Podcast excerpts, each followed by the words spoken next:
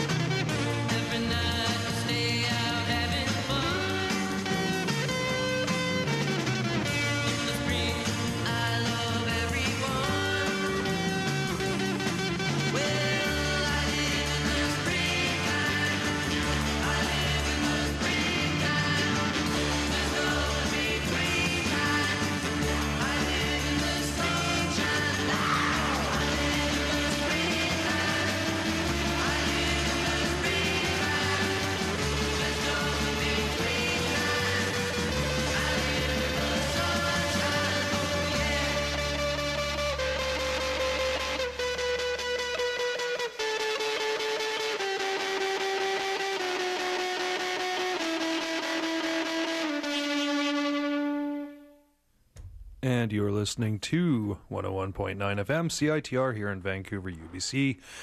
Campus radio, and the show is Stereoscopic Readout as it is this time every Thursday night. With me, your host Darren, bringing you psychedelia, garage rock, freak beat, acid punk, folk rock, prog rock, and other socially and musically relevant artifacts from 1965 to today, with a special emphasis on flying Vancouver's freak pants with pride. and I started off with some of, excuse me, purveyors of some of Vancouver's freakiest pants back in the day.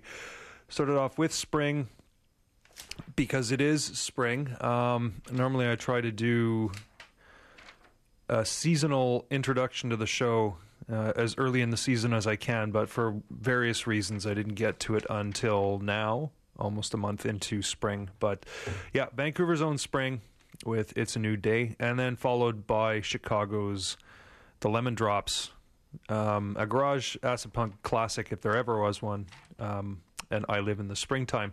That is from their compilation Crystal Pure.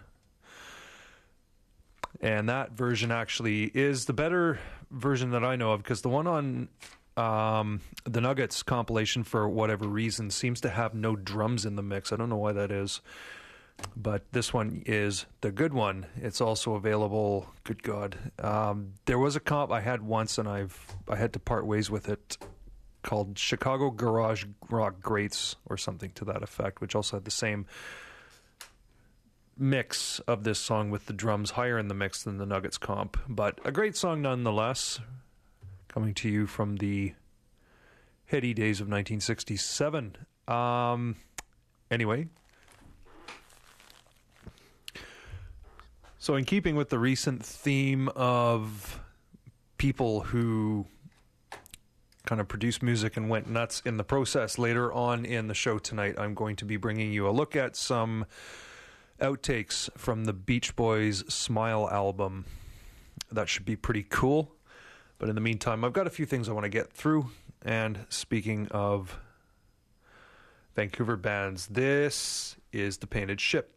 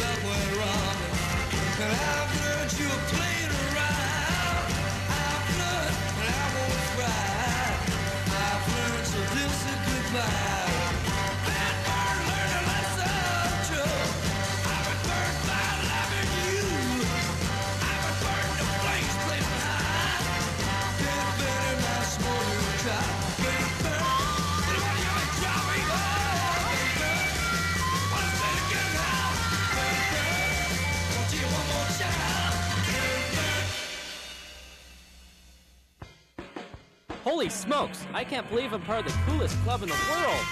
Uh, Bob? Yeah? So, uh, what club is that? CITR. As a club member, I get ginormous discounts on the Friends of CITR card, which in itself to me, I must say, is pretty amazing. I get dirt cheap prices at stores and shops I'm at all the time anyway. To be honest, it feels like being in a club within a club. Wow. Hey, I want a Friends of CITR card. You don't even have to be a member to get one, although clearly you'd be that much cooler if you were a member. Go purchase your Friends a CITR card down at CITR or at special events they sponsor, such as concerts, membership drives, and Shindig. I got it. It feels like having special powers. I go into stores and bam! Discounts. Tis what I said.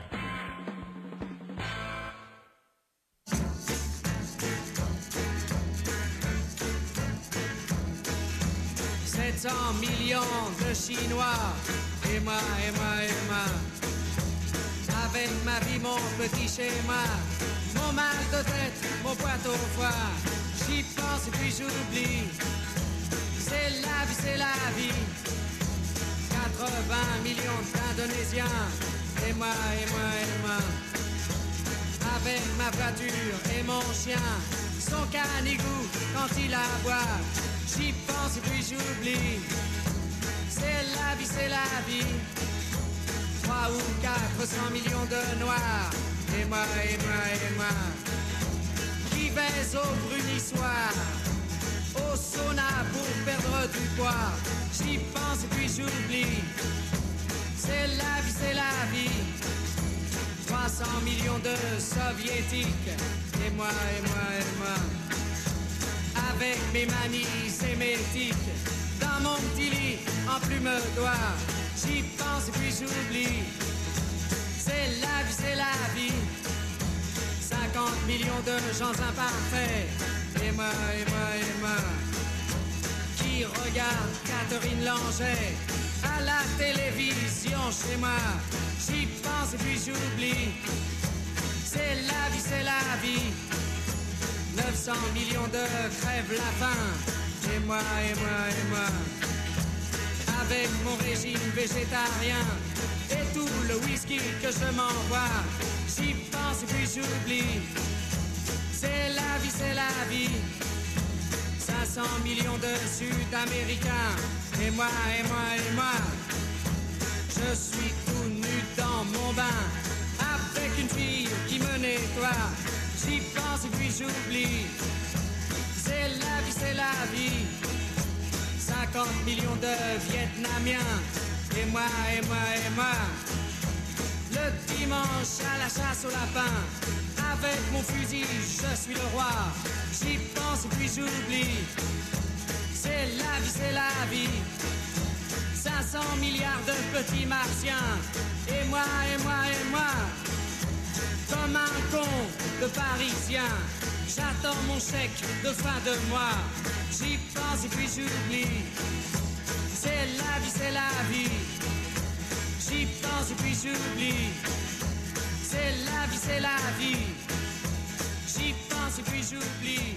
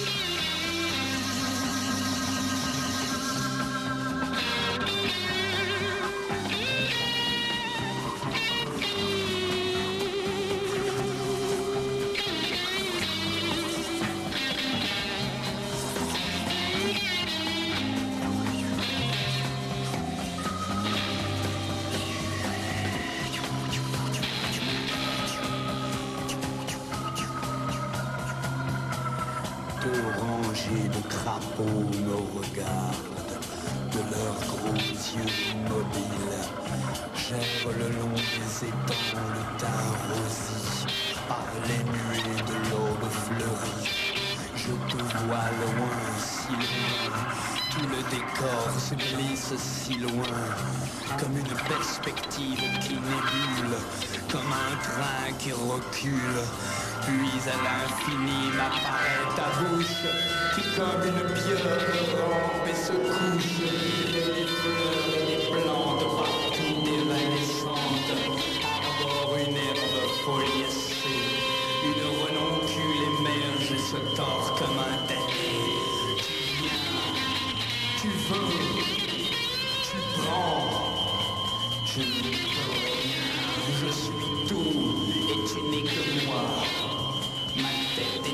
est un sac aérocéphale et plat, avec un corps qui s'envole et se noie dans un ciel infernal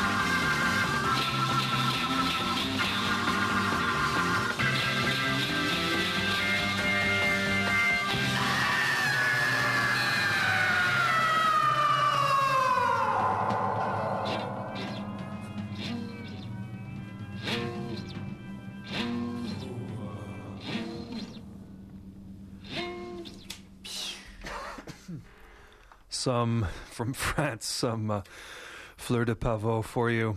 Um, kind of a, kind of a guess. uh, How does one put it?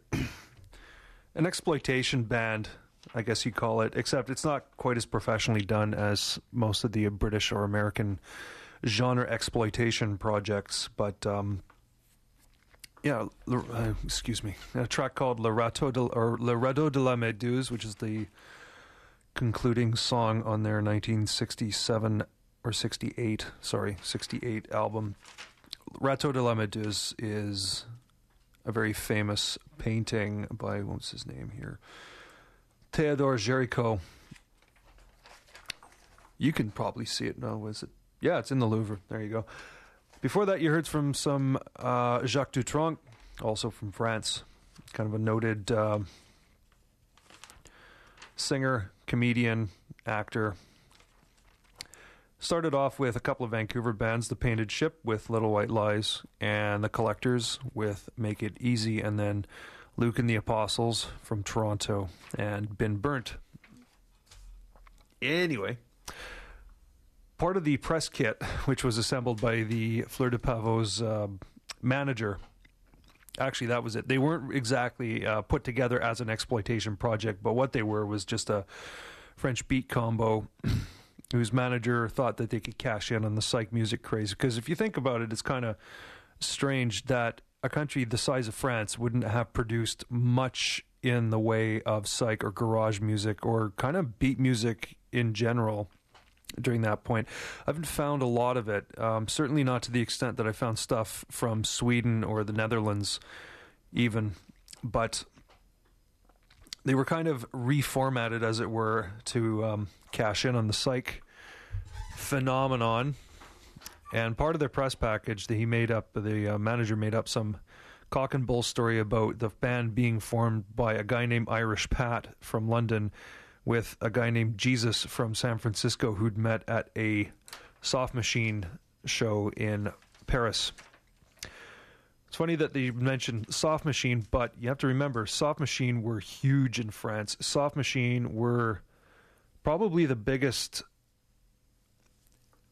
intellectual ex or sort of the hippest, I would say, the hippest export from the swing in London period. After, especially after they performed a series of shows in the south of France and a very memorable show in the square, to the town square at Saint Tropez, which was attended by uh, Godard amongst other people. They did a 45 minute version of "We Did It Again," and that in the sort of Parisian glitterati's eyes sealed their fates as the darlings, the hippest darlings of the Paris intelligentsia. So, to put that into context, after a couple of messages here, we are going to listen a few to a few tracks from Soft Machine's first album. But first, walking alone at night can be scary. Stop right there, student. Why walk alone when you can call SafeWalk? The safety and comfort of everyone on campus is important. That's why we're here. SafeWalk is a free, student run foot patrol service with two person co ed teams that will meet you and accompany you anywhere on campus to make sure you get there safely. Keep an eye out for our bright red reflective jackets and signature foot logo, and let your next walk be with us. What a huge relief! Now I'll never have to worry about the terrors that could happen when walking through such a big campus at night.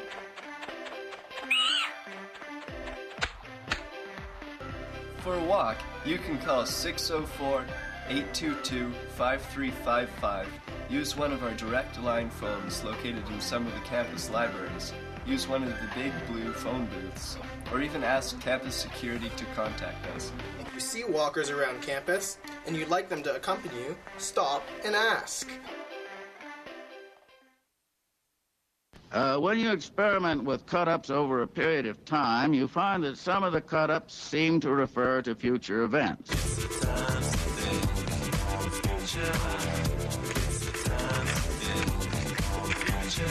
Well, we went on to exploit the potentials of the tape recorder. Now, back to modern times. Tapes, tapes, tape recorders.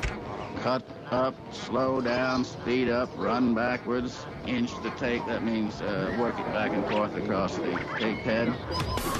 Hey, girl. Move a little closer. Play several tracks at once. Uh, cut back and forth between two recorders. Copyright infringement. infringement. Copyright piracy. Oh no, I pressed the wrong button again. Sample. So cut-ups put you in touch with what you know and, and do not know that you know. Exquisite Corpse, Thursday, 7.30 to 9 p.m. on the mighty CITR Radio 101.9, Vancouver. This is not all rock and roll, dude.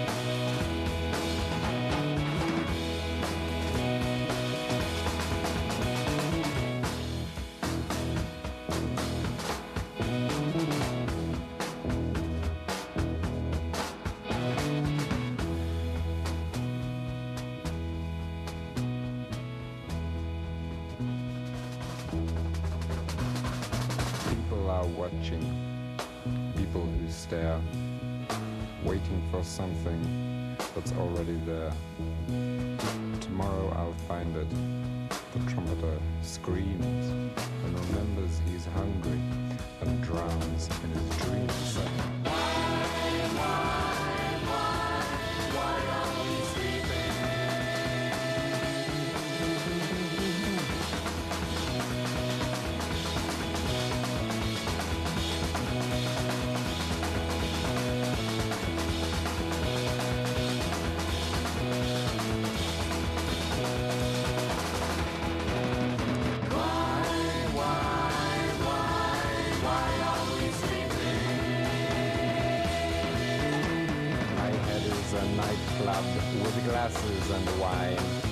customers dancing are just making time, while David is cursing, the customers scream. Now everyone's shouting, get out of my dreams, and why, why?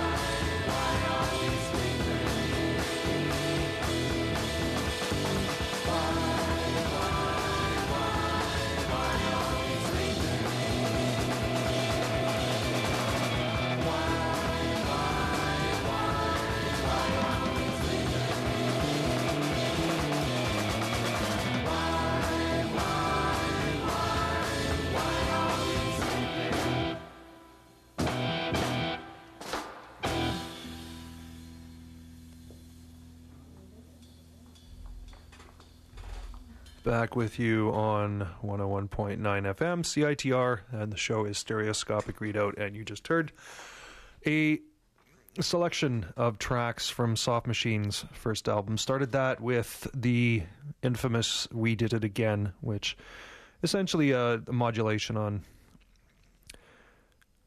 kind of on one chord, really. Uh, it was product of bassist Kevin Ayers' fascination with Sufi drones and repetition, stuff like Terry Riley. La Monte Young followed that with a kind of a bridging track called Plus belle qu'une poubelle, which in French means prettier than a garbage can. And then followed that with Why Are We Sleeping, which interestingly which interestingly enough was covered by Whale the Welsh band Gorky's Zygotic Mynci in the 90s. So we now we get to tonight's feature, which is on Brian Wilson and the Beach Boys and the aborted Smile LP project in 1966 and 67. You probably hear a lot of. Let me just turn this down. You probably hear a lot of commentary on the track Good Vibrations being possibly the greatest single ever recorded or released. Um, it doesn't really. It it kind of takes a little bit of.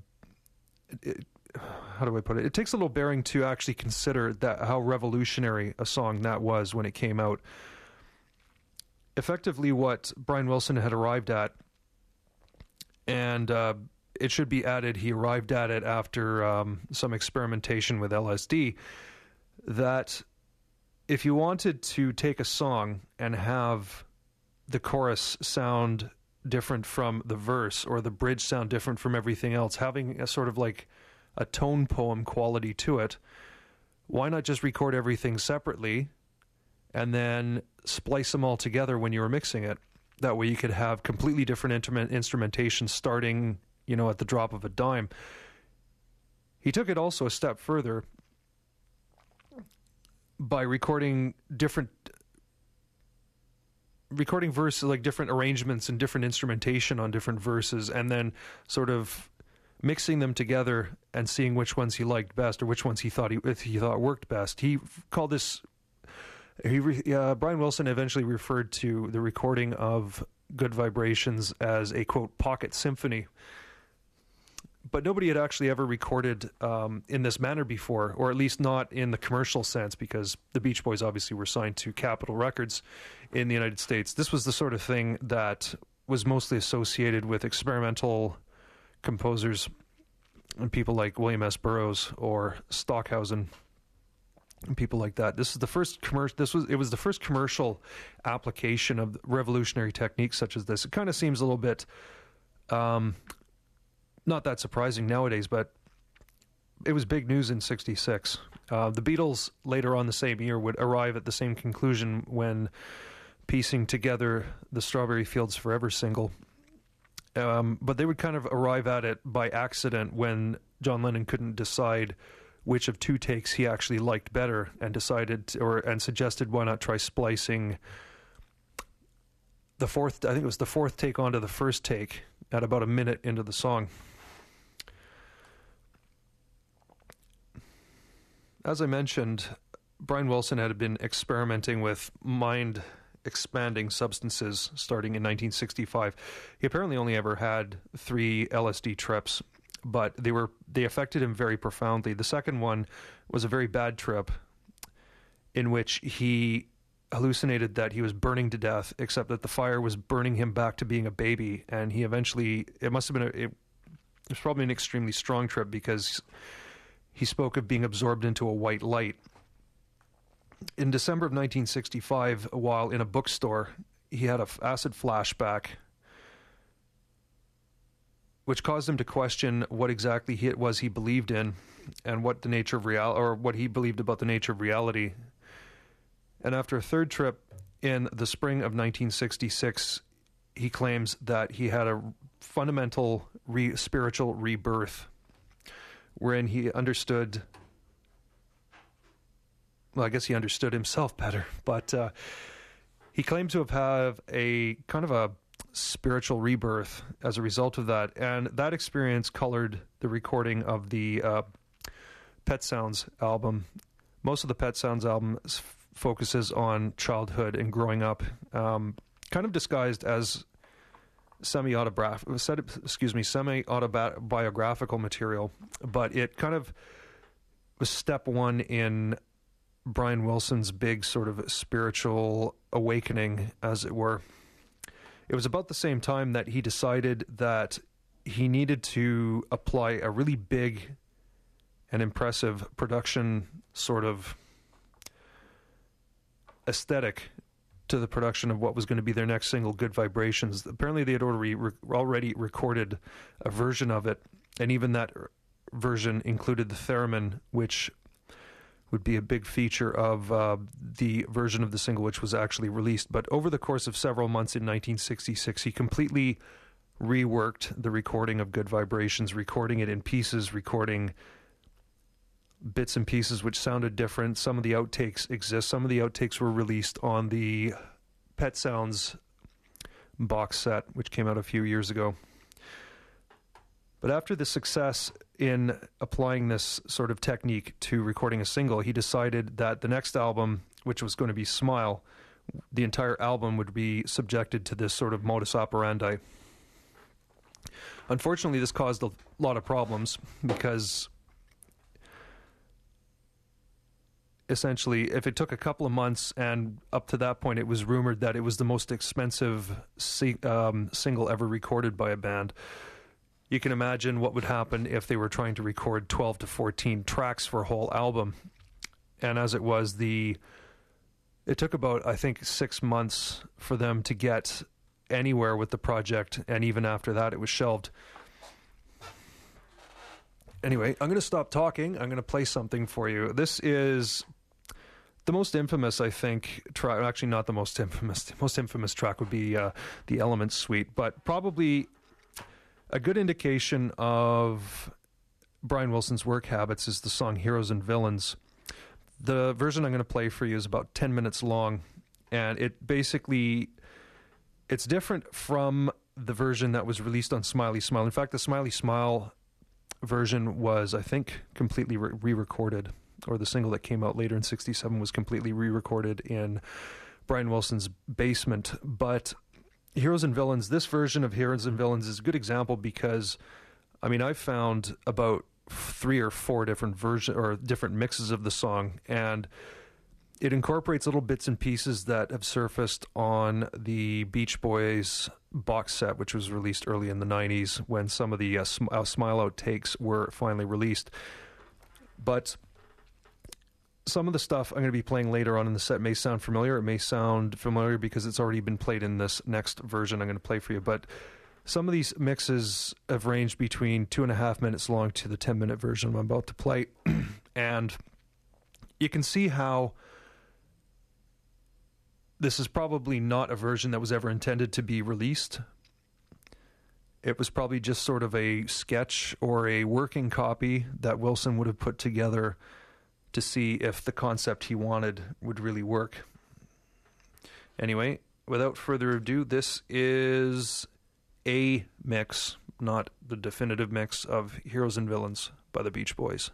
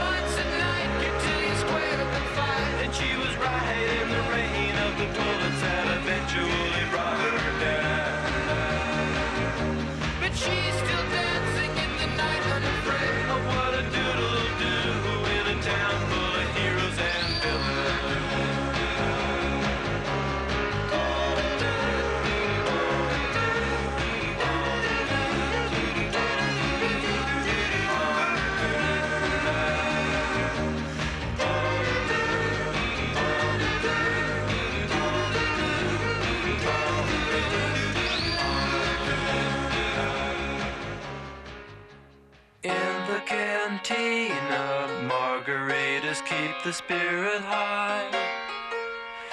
There I watched her. She spun around and wound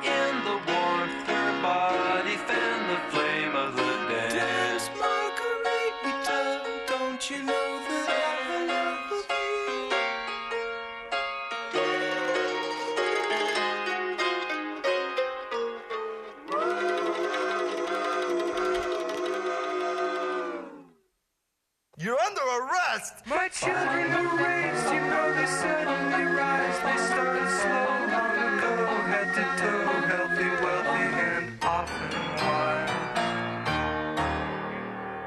Three score and five, I'm very much alive. I still got the jive to survive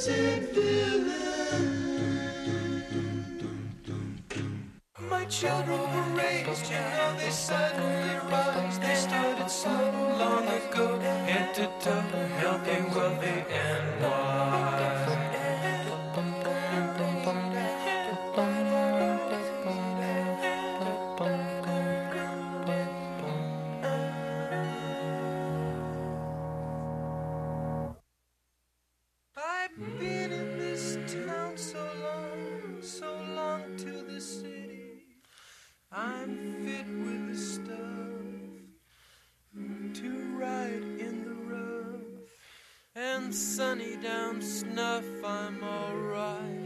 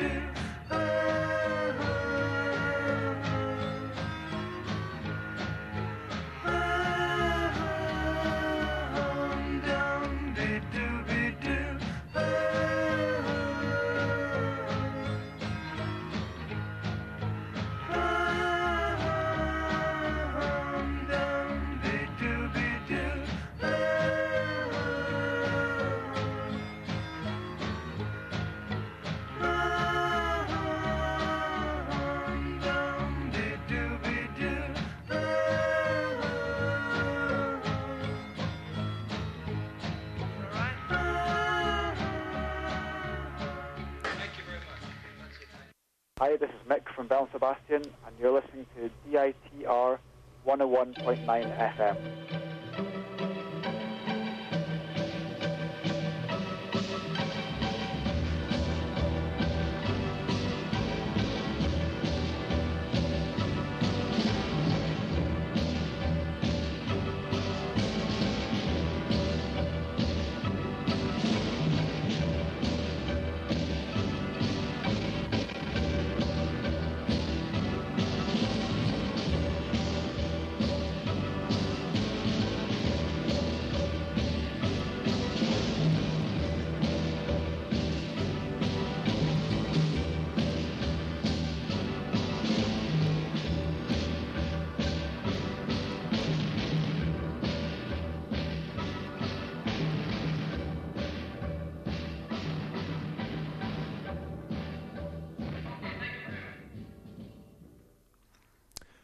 And we are back on Stereoscopic Readouts. Look at the Beach Boys' Smile album, or rather, excuse me, the outtakes and what is left behind of the Smile album. When doing his planning for the Smile album, um, the rest of the band, by the way, was off in Japan touring and supporting uh, the Pet Sounds album. Excuse me. Brian Wilson was actually left to further his musical aspirations and the big ideas he had about where what sonic direction he wanted the band to go in, which he'd started with Pet Sounds. Um, this was after, in fact, he'd sort of had a bit of a nervous breakdown on tour and refused to go on the road with the Beach Boys anymore. He was perfectly happy, though, to write music and produce it in the studio. And to that end, he started writing with a series of lyricists. Some of the Beach Boys, such as Mike Love, would write lyrics, but for Pet Sounds, he sort of seized on Terry Asher as his co writer, as it were. But for prior to the recording of Smile, he ran into Van Dyke Parks at a party in Hollywood and was immediately struck by Parks's I guess verbosity as it, as it were. He decided he was going to give him a try when recording Smile. But in the beginning, he didn't exactly have a clear idea of where he, the direction he wanted to take Smile in. He'd been struck by the humor of the album, the comedy album, How to Speak Hip. And as an aside, if you go onto CITR's podcast schedule, uh, download the, oh God, what was it from earlier this week? Generation Exploitation. Laugh Tracks. Go onto the schedule and download the podcast of Laugh Tracks from earlier this week because he actually, uh, Cliff actually plays part of the album How to Speak Hip, which I thought was quite fortuitous considering I'm talking about this tonight. He was uh, well. Brian Wilson couldn't decide if he wanted to do a comedy album, if he wanted to do a serious album. He didn't know if he wanted to do a. He had an idea of doing a concept album, which would f- dwell on U.S. history from the landing of the Pilgrims at Plymouth Rock through the Western expansion and the gold rush to the incorporation of Hawaii as a state in the Union. But after his experiences with LSD, Brian Wilson also became quite obsessed with Eastern philosophy and, in particular, Zen Buddhism. And he was struck by the concept of the koan, which was the, or which is Zen Buddhism's sort of penchant for nonsensical, uh, nonsensical riddles and other sort of, I guess, in more modern terms, it would be almost situationism, a way to get the human mind out of thinking in linear linear patterns and start um, using nonsense and things that, uh, or at least sort of abstraction, to lead the human brain to satori. So, on the surface, Smile was intended to be the concept album about American history, but an underlying sort of theme that Wilson was working on at the same time was that Smile in and of itself was going to be a gigantic Zen riddle full of what Brian um, Brian would would term mysteries full of meaning, which would help sort of startle the American public into having the same kind of spiritual awakening that he'd had early in 1966. Unfortunately, this proved to be a little bit more than even Brian Wilson's talent was able to achieve. As I've already mentioned, the recording, often on recording for the single, with the proposed single, which was supposed to come out in January 1967 of Heroes and Villains, ended up lasting through to the end of February when Brian Wilson just couldn't make up his mind and he abandoned it in favor of a single called Vegetables, which was also never actually completed. At the same time, he was running into resistance from the rest of the band the rest of the band was enti- wasn't entirely happy with the serious direction or the sort of non good times, non party direction that Pet Sounds had taken, and they weren't exactly thrilled that Smile was looking to be more of the same. In particular, they were also irritated by Van Dyke Park's lyrics, which Mike Love referred to as acid alliteration. And in fact, Mike Love and Van Dyke Parks would have at least one very violent altercation in the studio in late 1966 early 1967, which was which actually kind of precipitated Van Dyke Parks quitting the project. At the same time, Brian Wilson had moved from acid onto an unhealthy mixture of doing a whole lot of amphetamines and uh, smoking a whole lot of hashish. Considering that Brian Wilson had already had a nervous breakdown in 1965, which prompted him to stop touring with the band. He was already on his famous road to schizophrenia that would really color his life from the late 60s onwards. At some point during the recording of the Pet Sounds album, the final mix of Good Vibrations actually went missing for three days. Nobody could find it and nobody knew where it was. And this kind of set Brian Wilson off on a paranoid trip where he was quite certain that the rest of the band was trying to sabotage the Smile album, but that he also was convinced that his big rival and uh, producer in Hollywood, Phil Spector, who unfortunately is back in the news again today, he was paranoid and believed that Phil Spector was either trying to kidnap him or was paying to have him killed. In October of 1966, Brian Wilson went to see the movie Seconds, the John Frankenheimer film Seconds, which deals with a man being convinced he should change his identity and live an alternate life. Brian Wilson and his wife Maureen arrived at the film late, and the first line of dialogue that Brian Wilson heard when he walked into the film was Come in, Mr. Wilson. He became quite obsessed with the movie, and in later years had accused as accused of um, has accused Phil Spector of actually bankrolling the film to fuck with his head.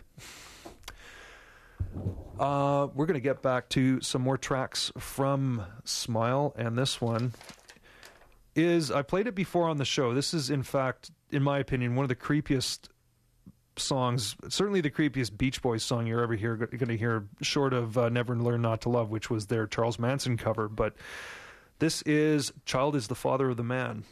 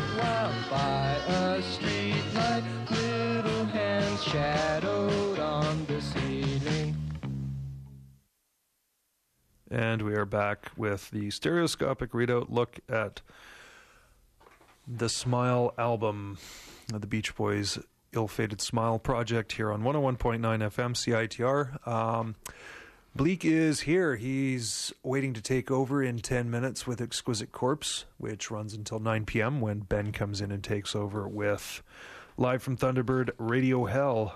Uh, Linus is in at 11 with Hypnotic Groove, and then Pierre starts at midnight and lasts till about 6 in the morning with Oral Tentacles. So, where I last left off was Brian Wilson's mind wasn't what it used to be. He was starting to have paranoia was starting to take over his life, and to add to this, I think the one of the final straws came on the 28th of November, 1966, during the recording of the Fire segment for a proposed suite of uh, the elements, the four elements: fire, air, earth, and water. He had a string section in doing overdubs and kind of uh, anticipating what the Beatles would do for the string overdubs for a day in the life. He had everybody dress up in red plastic firemen's hats. However, during the during the recording, um, a number of fire alarms had broken out in Santa Monica where they were recording it, and they would have to stop recording as fire engines would keep wailing their way past the building. This kind of triggered, I wouldn't say a flashback to the bad trip that Wilson had had where he hallucinated himself burning to death, but he certainly did come out of the experience thinking that the bad vibes being created around the album had been responsible for setting all the fires off. The project lumbered into February of 1967 when Wilson finally pulled the plug on it, or rather, Capitol pulled the plug on it. They hadn't had any new product from the Beach Boys since Good Vibrations had been released in the fall of 1966. And by that point, Van Dyke Parks had quit the project, which is why um, songs such as Child is the Father of the Man don't actually have any lyrics, uh, just the chorus, where the band is sort of doing a rondo of repeating Child is the Father of the Man.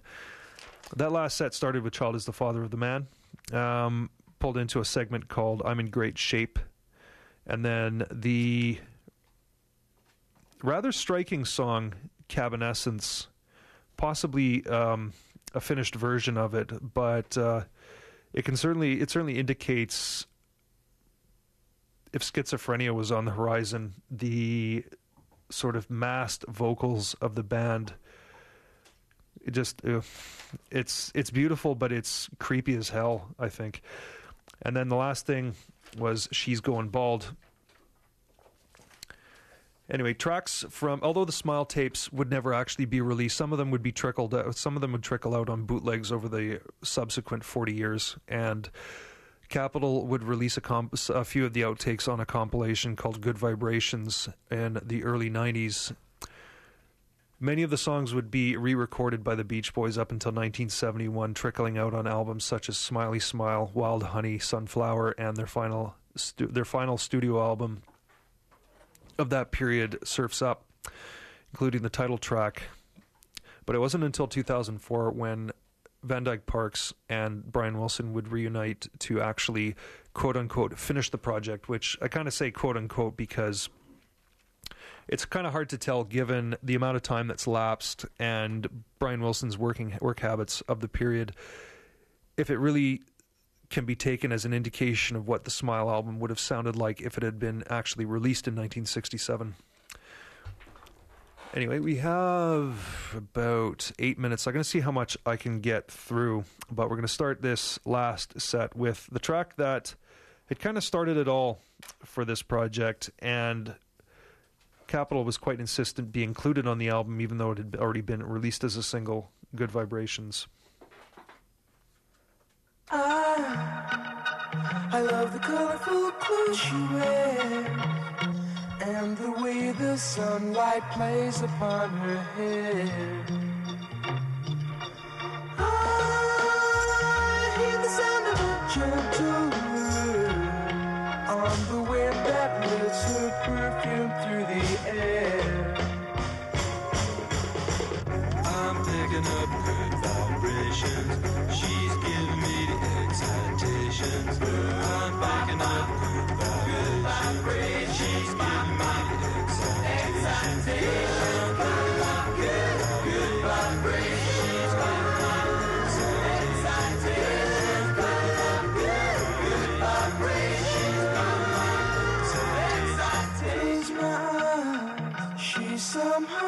Closer now.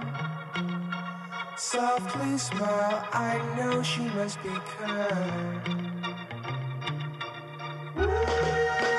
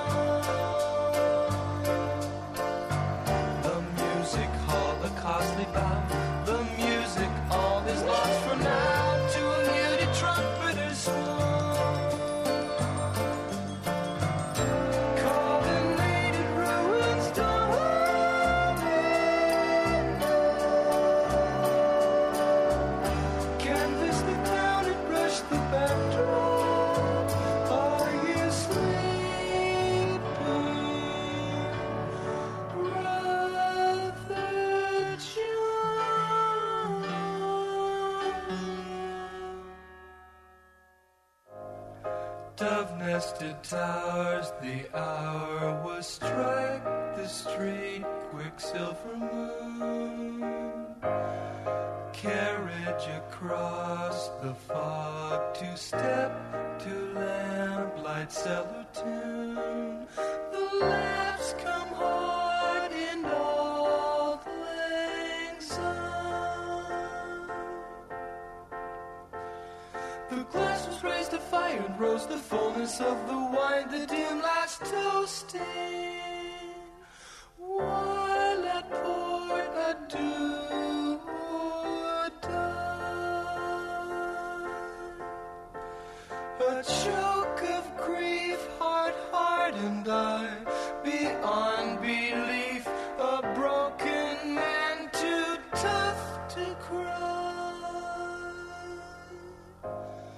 Surfs up, mm, mm,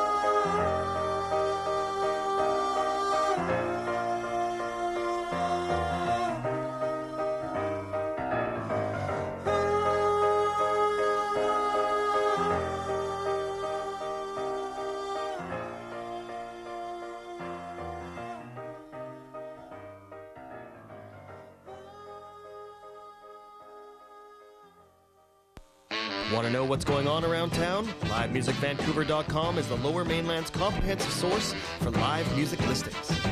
We've got more than 350 shows listed at any time, and our listings are updated continuously by hundreds of the very people who put on the shows you love. Artist information and MP3s are accessible right from the listings, as are maps and calendars for virtually every venue in the city. All this